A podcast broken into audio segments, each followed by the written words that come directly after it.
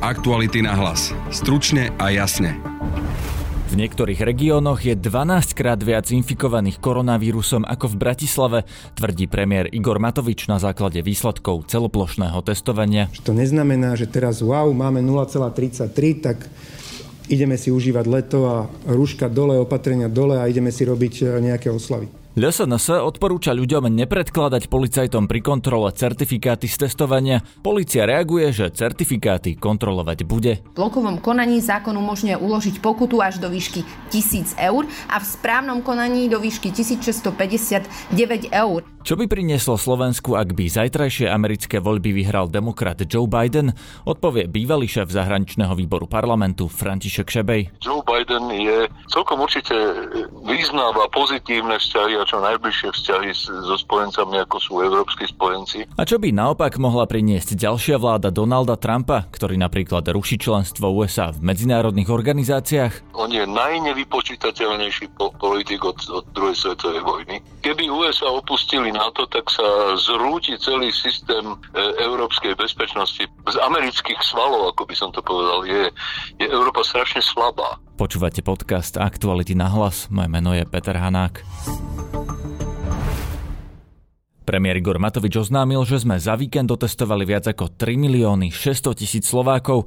Pozitívne bolo asi 1%, 38 tisíc ľudí. Tí by mali aj spolu s rodinami dodržiavať karanténu. To bude okres Revúca, mal najnižšiu. Druhý v poradí bol okres Banská Šťavnica a tretí okres Rožňava. Revúca 0,27%, Banská Šťavnica 0,28%. Najvyššiu pozitivitu mal okres Čaca 3,22, nasledovaný Starou Lubovňou 2,8 a nasledovaný Puchovom 2,65. Keď si porovnáme najlepšieho s najhorším, čiže Čacu s Revúcou, tak 3,22 deleno 0,27 bude niekde 12 násobok. Nemusíme vždy všetko riešiť tým, že si ideme vraždiť ekonomiku a pošleme milióny ľudí domov na niekoľko týždňov, ale že môžu byť aj inteligentnejšie riešenia. Verme, a ja teda naozaj z hĺbky duše verím, že toto riešenie na Slovensku zaberie. Samozrejme za podmienky, že tí, ktorí dostali papier, že sú negatívni, sa naďalej budú správať veľmi zodpovedne a budú dodržiavať všetky, všetky opatrenia, lebo to by sa nám veľmi rýchlo vrátilo späť.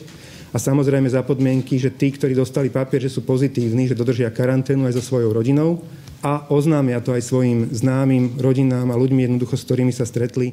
Konzilium odborníkov medzi tým neodporúčilo ďalšie kolo celoslovenského testovania. Mnohí starostovia aj niektorí členovia vlády dnes opakovali, že druhé kolo testovania by sa malo týkať už len postihnutejších regiónov, napríklad aj minister zdravotníctva Marek Krajči. Ale musíme si pozor, musíme si vyhodnotiť, a ja tie čísla ešte nemám, že koľko ľudí za natestovanie prišlo, koľko sa nedostavilo reálne. To sú samozrejme všetko dôležité dáta, ale tí, čo sa dostavili, tak naozaj ten počet infikovaných bol veľmi nízky a za, keby to číslo zostalo také, jak je teraz, tak ja určite budem jeden z tých, ktorí budem hovoriť, že Bratislava nie. Epidemiologicky to druhé kolo testovania má veľký zmysel, sme si to rozprávali, pretože tento test zachytí 7 dní zhruba z toho ochorenia tých najinfekčnejších keď sa ďalšie testovanie posunie o ďalších 7 dní, tak máme veľkú šancu, že tá účinnosť takéhoto testovania je určite niekde v okolí PCR testov. Takže keby sme urobili jedny PCR testy za, za 50 eur na kus a nedá sa to zrealizovať samozrejme, tak dve po sebe takéto testovania podľa mňa majú účinnosť PCR testu jedného čase uzavierky tohto podcastu ešte nepoznáme finálne rozhodnutie vlády, ako bude vyzerať druhé kolo. Igor Matovič na dnešnej tlačovke neodpovedal na žiadne novinárske otázky.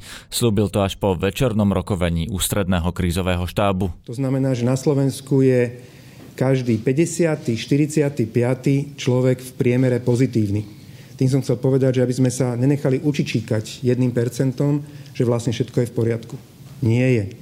A zároveň, keď niekto, teraz sa napríklad nachádzame v Bratislave, kde tá pozitivita je 0,33%, tak eh, v Bratislave to je približne trikrát menej, čiže každý približne 130. 150. človek v Bratislave na ulici je pozitívny.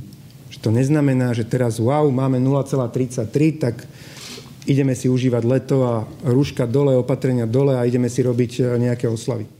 Kotlobová SNS na sociálnej sieti medzi tým vyzývala ľudí, aby polícii neukazovali na kontrolu certifikáty o testoch s argumentom, že polícia nemá právo na informácie o zdravotnom stave.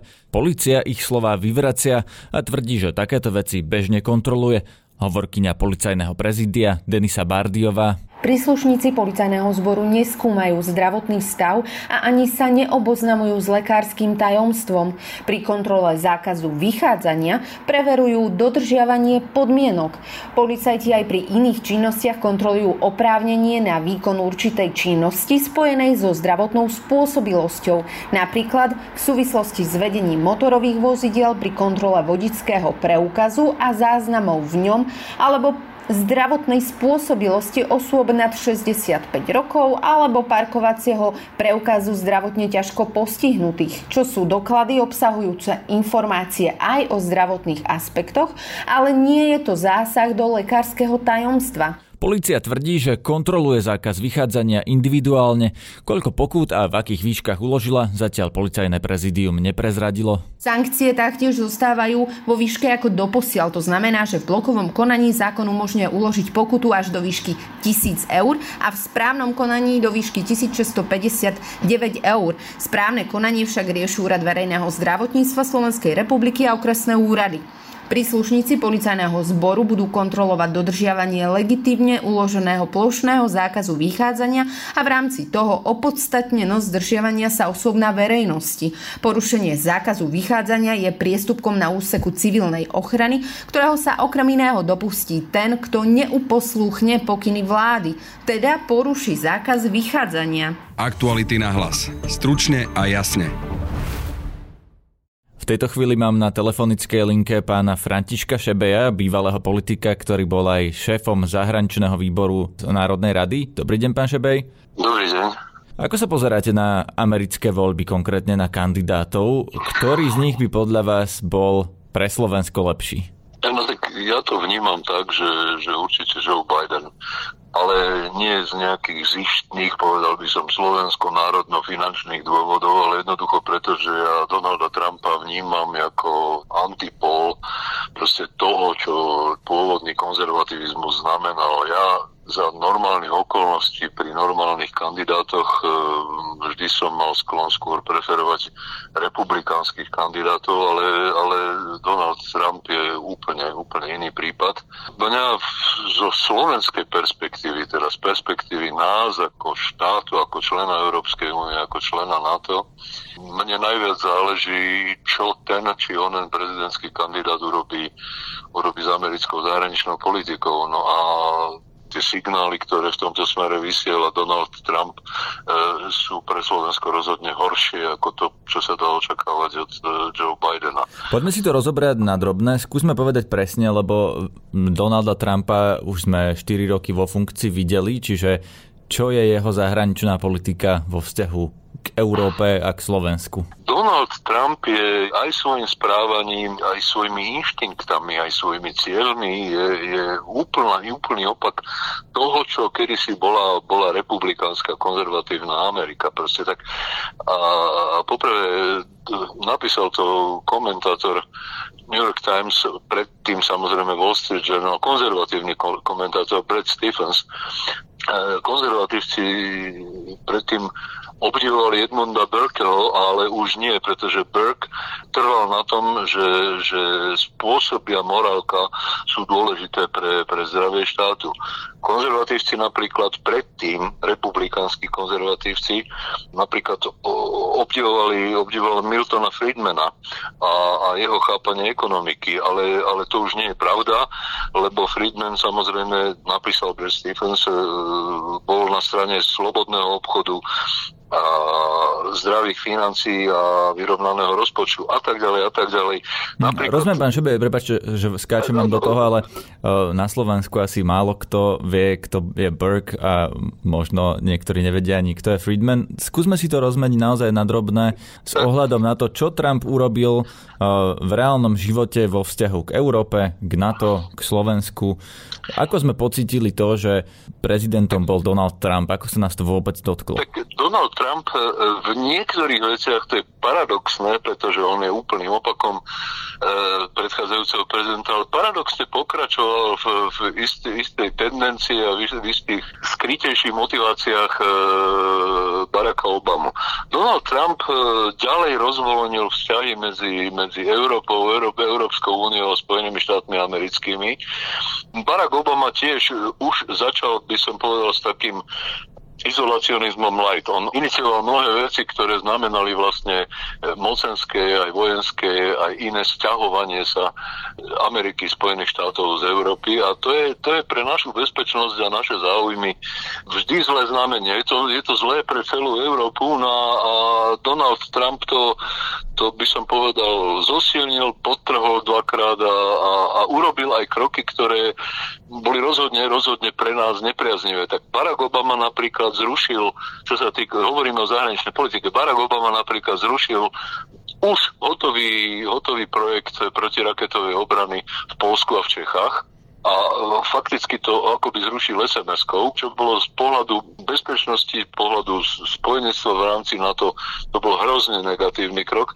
No ale, ale Donald Trump teraz sa rozhodol, že stiahne e, dosť podstatnú časť vojenských jednotiek z, z amerických garnizón základne, ak chcete, e, v Nemecku, čo, čo teda aj samotní Nemci vnímajú nie ako, ako požehnanie, ale ako hrozbu a, a všetci európsky spojenci na to proste sa z tohoto kroku netešia, pretože to znamená, znamená značné strategické, ale aj, aj psychologické, aj, aj politické oslabenie Európy ako takej.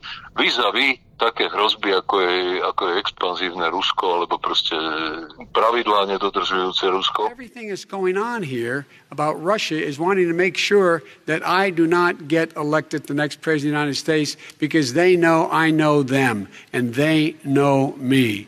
I don't understand why this president is unwilling to take on Putin. Bol by podľa vás Joe Biden v tomto iný? Má on opačnú politiku, alebo je to naopak pokračovanie takého toho, vy ste to nazvali, že izolacionizmus light, ktorý vlastne, veď Joe Biden je Obamov človek, čiže preto sa pýtam, či by v tomto pokračoval v Obamovej politike, alebo by mal nejakú svoju vlastnú.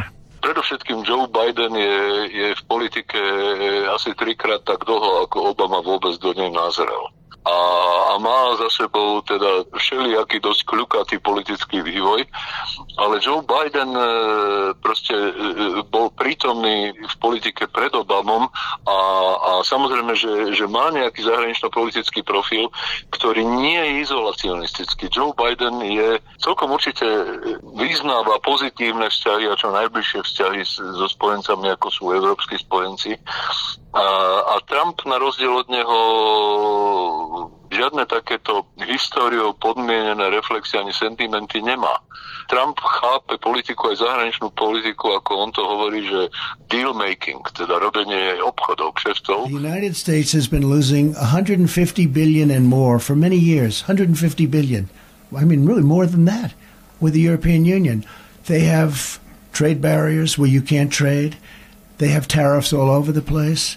But Europe, you know, so beautiful. I guess a lot of us come indirectly from Europe. Isn't that nice? But they are actually more difficult to do business with than China.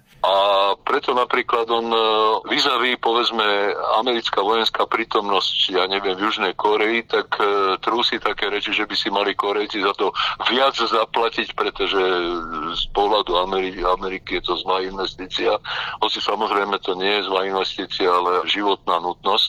No a tak ďalej. Proste Trump opakovane každý, kto čítal knižku Johna Boltona o tom, čo sa dialo, keď bol Bolton národný bezpečnostný poradca v Trumpovej vláde, tak vie, že periodicky sa Donald Trump vracal k nápadu, že, že Spojené štáty americké opustia NATO že je to nevýhodné, že je to drahé a čo nás do nich...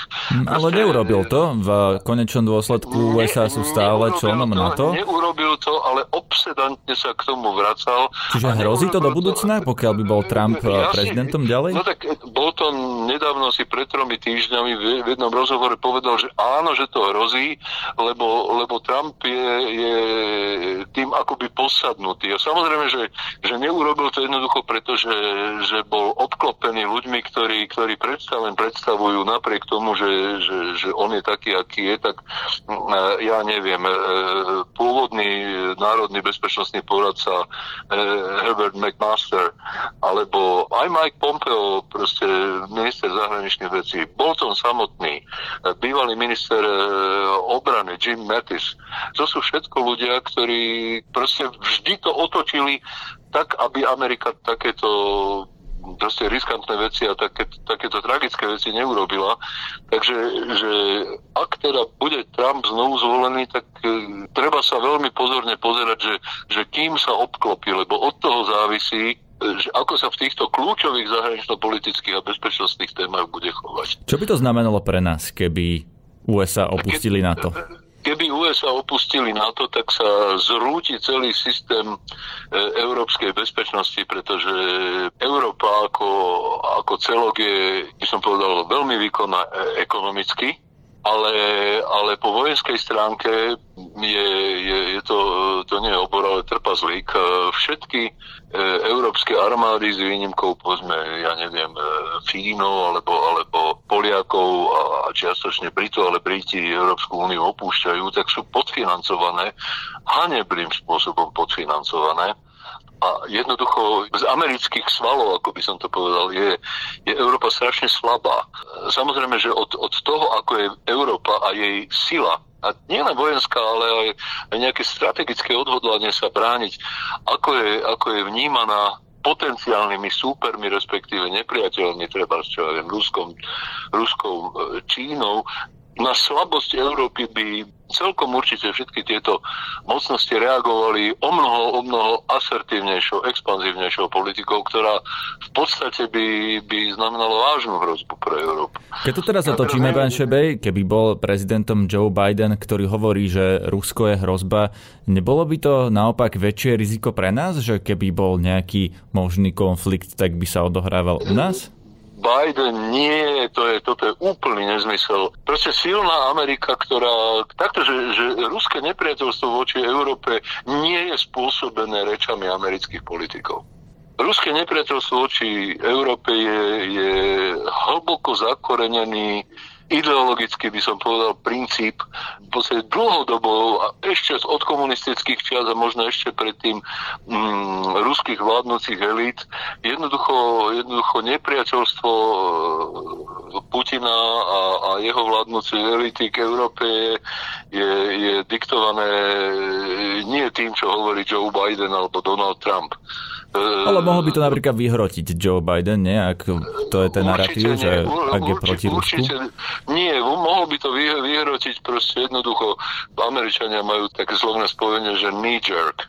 Knee jerk je, je, je kopnutie nohy, keď pokolene buchnete kladívkom neurologickým. Reflexnými reakciami proste nerozmyslenými, spontánnymi, e, z, z minúty na minútu, to, to by mohlo byť skôr e, nebezpečné. Proste aj Rusko sa cíti bezpečnejšie, keď je jasné, že kto je kto a, a keď e, vie kalkulovať s tým, čo, čo urobí tá druhá strana. Joe Biden je, je kalkulovateľná druhá strana. Ja tam vidím na strane Joe Bidena e, iné riziko.